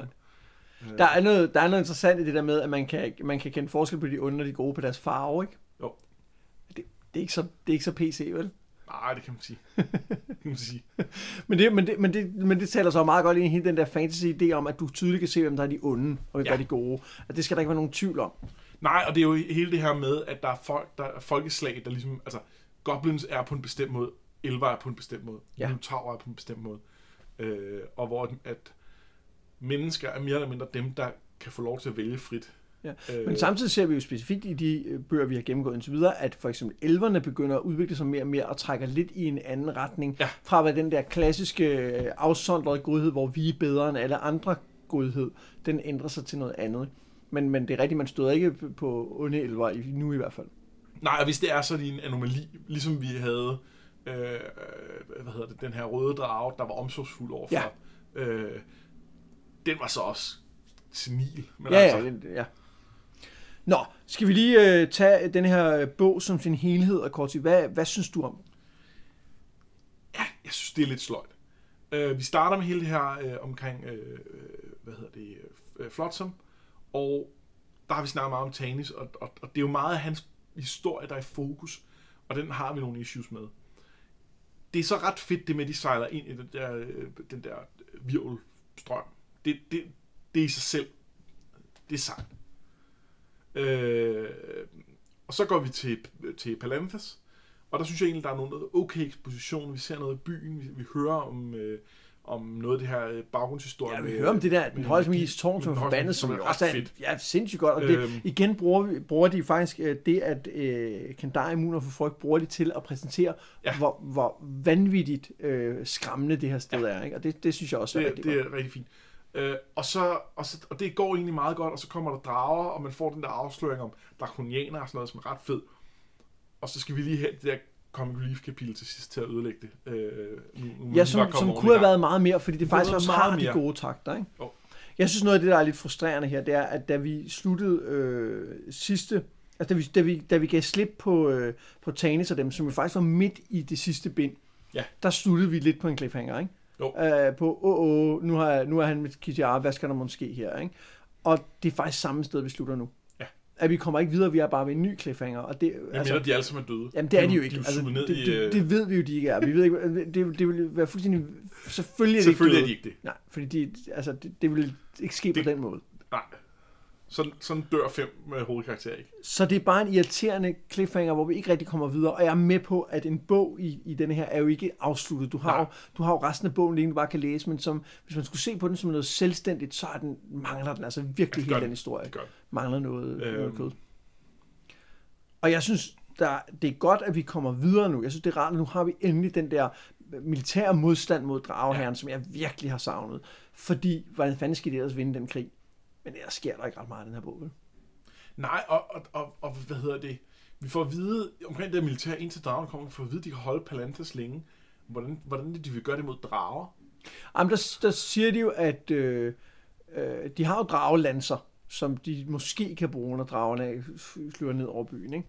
De skal stå og vifte med ned på jorden, når Måske. de flyver rundt over. Men de, de kan nok godt kan holde lidt tid, fordi at, øh, at de tit sender drageherren frem også. Jeg ved det ikke. Jamen, der, der er et eller andet der, og, og, og man kan sige, endnu en af mine pet peeves øh, omkring dragers mængde, at de der hundredvis af drager, de angreb Tarsis med, hvis de var kommet med dem, altså, også i forhold til, at der lander, eller hvad, hvad er det, 10 gode drager eller sådan noget uden for planeten. Det bliver faktisk ikke eksplicit sagt, tror jeg. Jeg mener, det siger 10.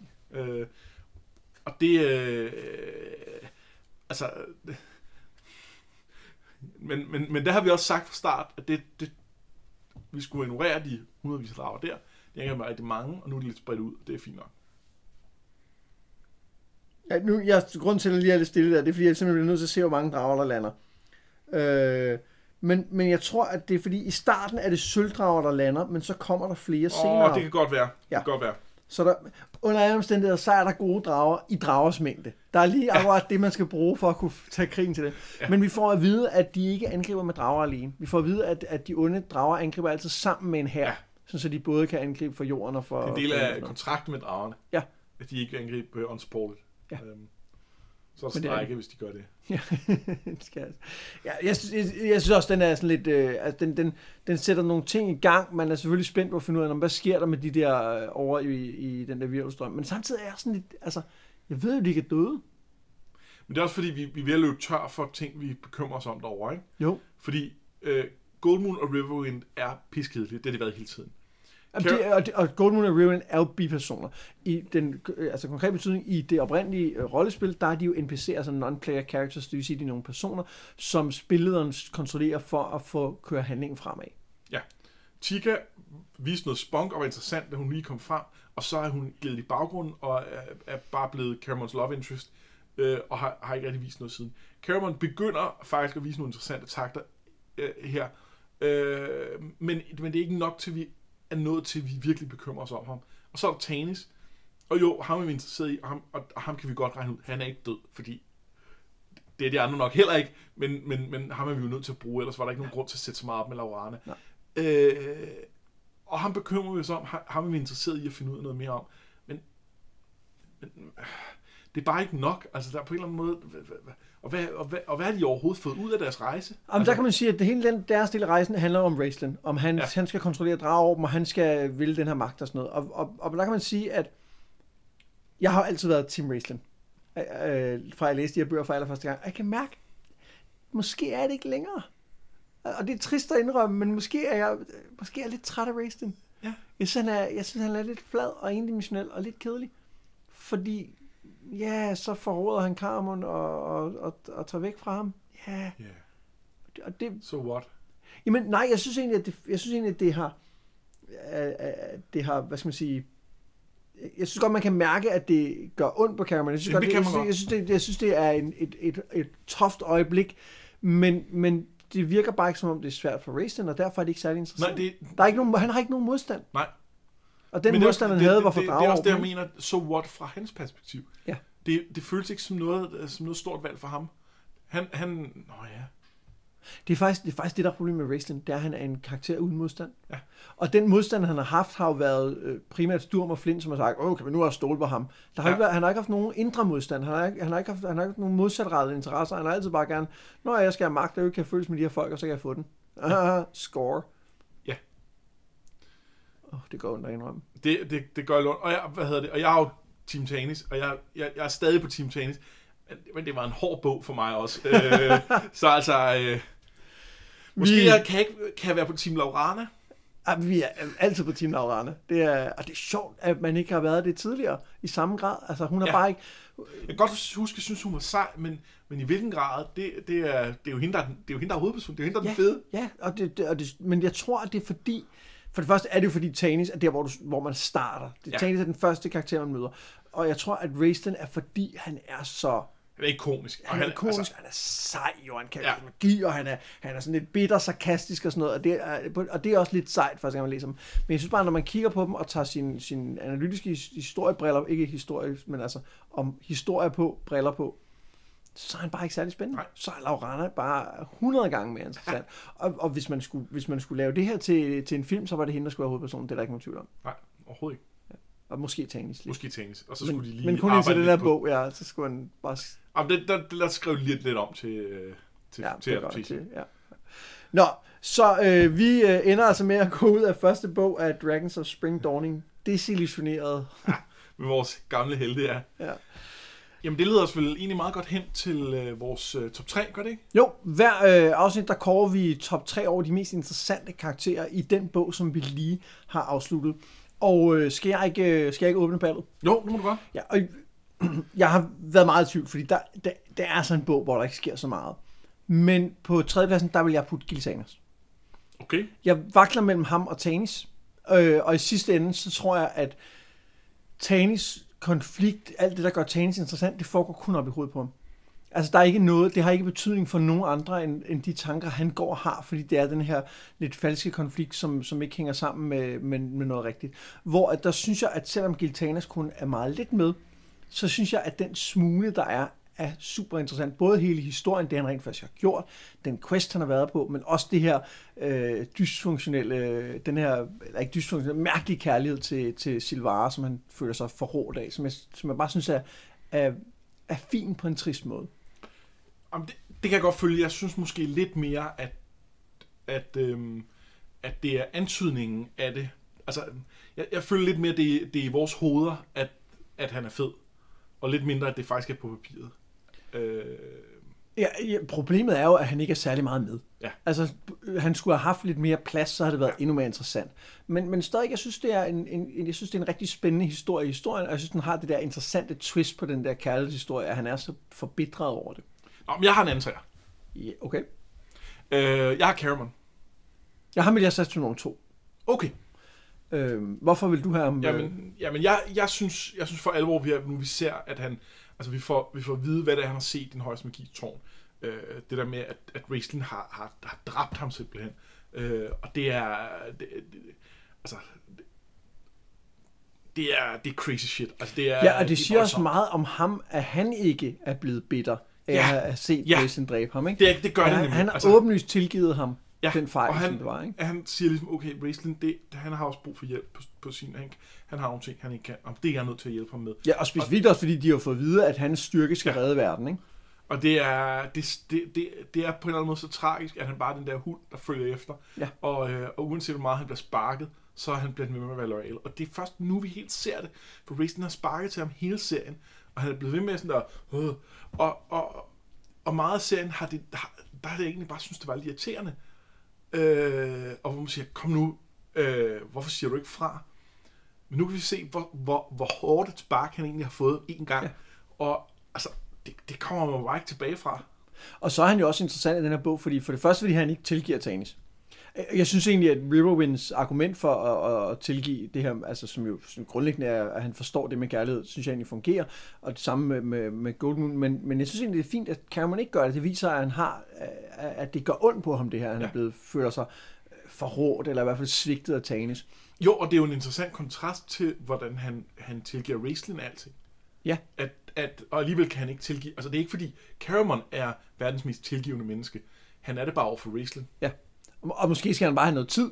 Ja, ja. til.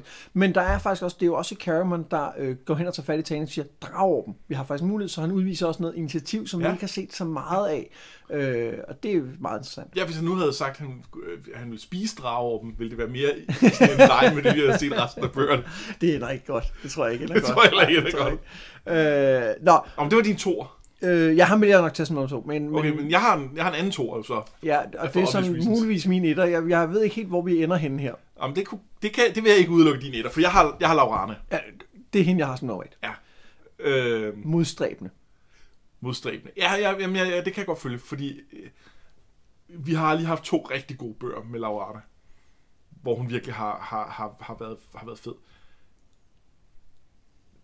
Hun er ikke helt så fed her. Der er ikke, der er ikke nok med hende. Og Det er der fordi, er hun ikke, ikke gør noget. hun gør ikke noget, og vi når ikke helt til, at hun udvikler sig mere, men, men der er ligesom legnet op til nogle, nogle muligheder og sådan noget. Hun, hun, og hun er bare en grundlæggende interessant karakter, og jeg synes, hun lidt på default bare øh, er på listen. Jeg synes også, hun er det, fordi hun jo får skabt nogle gode historier om sig selv ved de andre karakterer. Jeg synes, at det, at Flint og Tasselskov taler om hende, det er en interessant samtale om, hvor træt hun er blevet, om hvor hårdt det er, det her, hun laver nu, øh, med at skulle være general, og den der omsorg, Flint viser over for hende, den, den, det, det er jo også, fordi hun er interessant. Øhm, jeg synes, det er sjovt at se, at hun har udviklet sig. De snakker igen, Flint og Tasselgaard, om, at hun har forandret sig noget, Elva ikke normalt gør. Og det har hun, hun har virkelig forandret sig. Og med hele den her Tanis-ting, er der lagt i kakkeloven til, at hun forandrer sig en gang til. Altså, der, at hun Ja. måske går til et lidt mørkere sted i forhold til, eller, eller mere målrettet, hvor at Tanis ikke længere er en del af den her ligning, ja. som, hun, som, hun har, som hun har haft. Øh, så jeg synes, jeg synes, selvom hun ikke er særlig meget med, selvom hun ikke er den, der gør noget, så synes jeg stadig, hun er grundlæggende spændende, og jeg synes, hun sætter spændende ting i gang omkring sig i bogens univers. Jeg så sige det lige før, jeg næsten synes, vi fik talt Caramon over hende. Øh, men, øh, men jeg tror stadig, jeg har hende over. Ja, også, jamen, jeg synes også, hun hører over, over Cameron, også fordi, da de snakker om den højeste magis tårn, så er det jo hende, der bemærker, altså ham med herren af Palantas, han siger, åh, vi skal sænke gardiner, for vi skal ikke kunne se det, og hun er hende, der siger, jeg synes faktisk, det passer ind. Og ja. det er sådan lidt, det er sådan lidt letkøbt, det her med, Ja, ja, det det. ser, det, det, spejler skønhed Ja. eller et eller andet, men, men, men Astinus er, er jo, giver han jo, hende historikeren giver han jo ret i, at, at, at ser noget i hende, at hun har en indsigt, som er Og, interessant. det, og der ligger den der underliggende forståelse af verden i balance, som er en del af, af, af, af Dragonlance verden, at man kan ikke bare kun have det gode. Nej. Og det og som er have- fjern fra elver jo, ikke? Som jo, Jo, jo mener, at man kun jo, skal jo, have jo. det gode, ikke? Øh, jo, for man kan godt forestille sig, det meste af hendes folk øh, være sådan lidt, øh, det ser klammer ud, Ja. på, for mig gardinerne. Ja. Øh, men det gør hun ikke, og det er fedt. Øhm.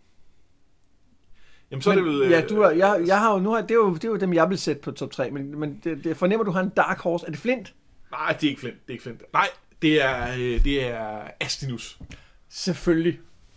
Det Øh. kan, ja, det kan, i det øjeblik, du siger det, ved jeg præcis, hvorfor du siger det. Og jeg synes, han er fed. Jeg, jeg synes, han, øh, han, han... Hans blik på verden, hans, hans på en måde stående væk fra den, men stadig kunne lade være at blande sig lidt.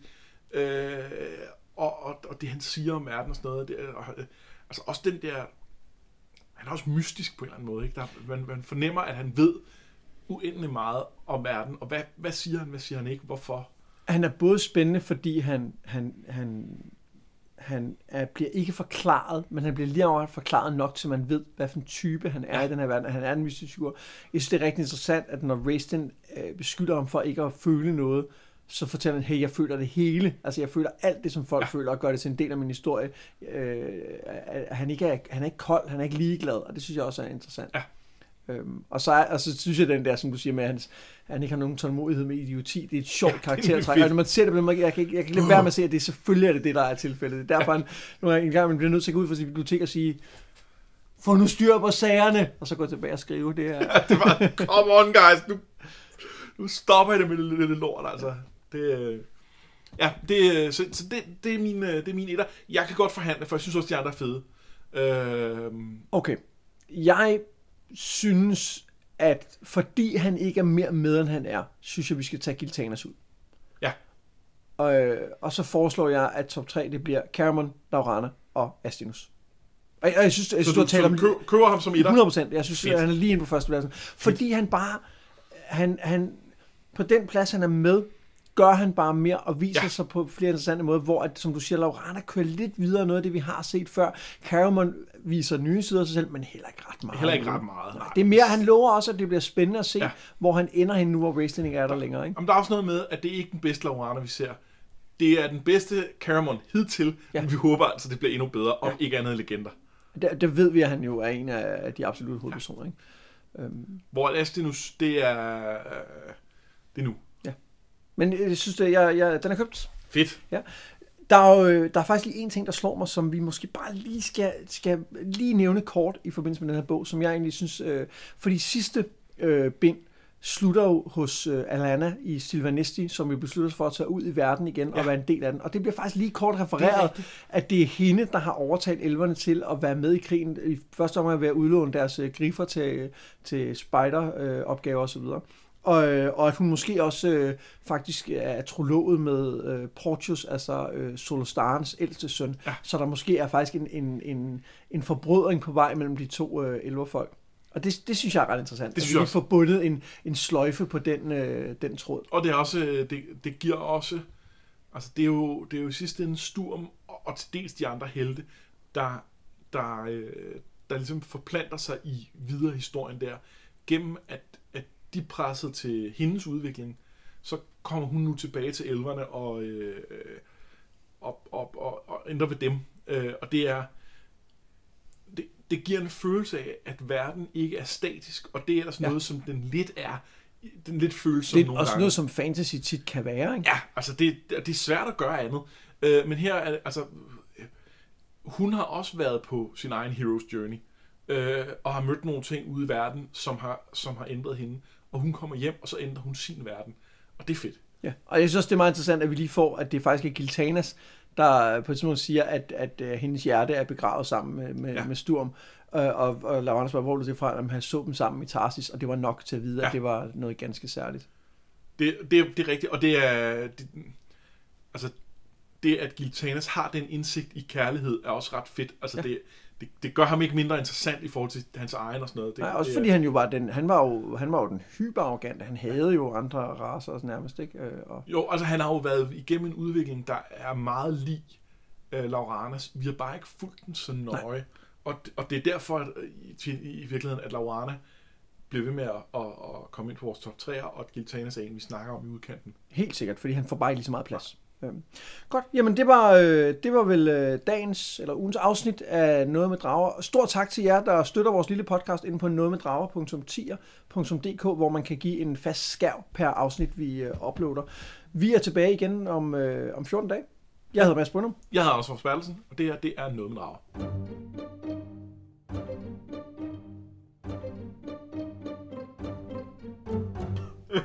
Åh gud, jeg har kaffe ud i næsen nu.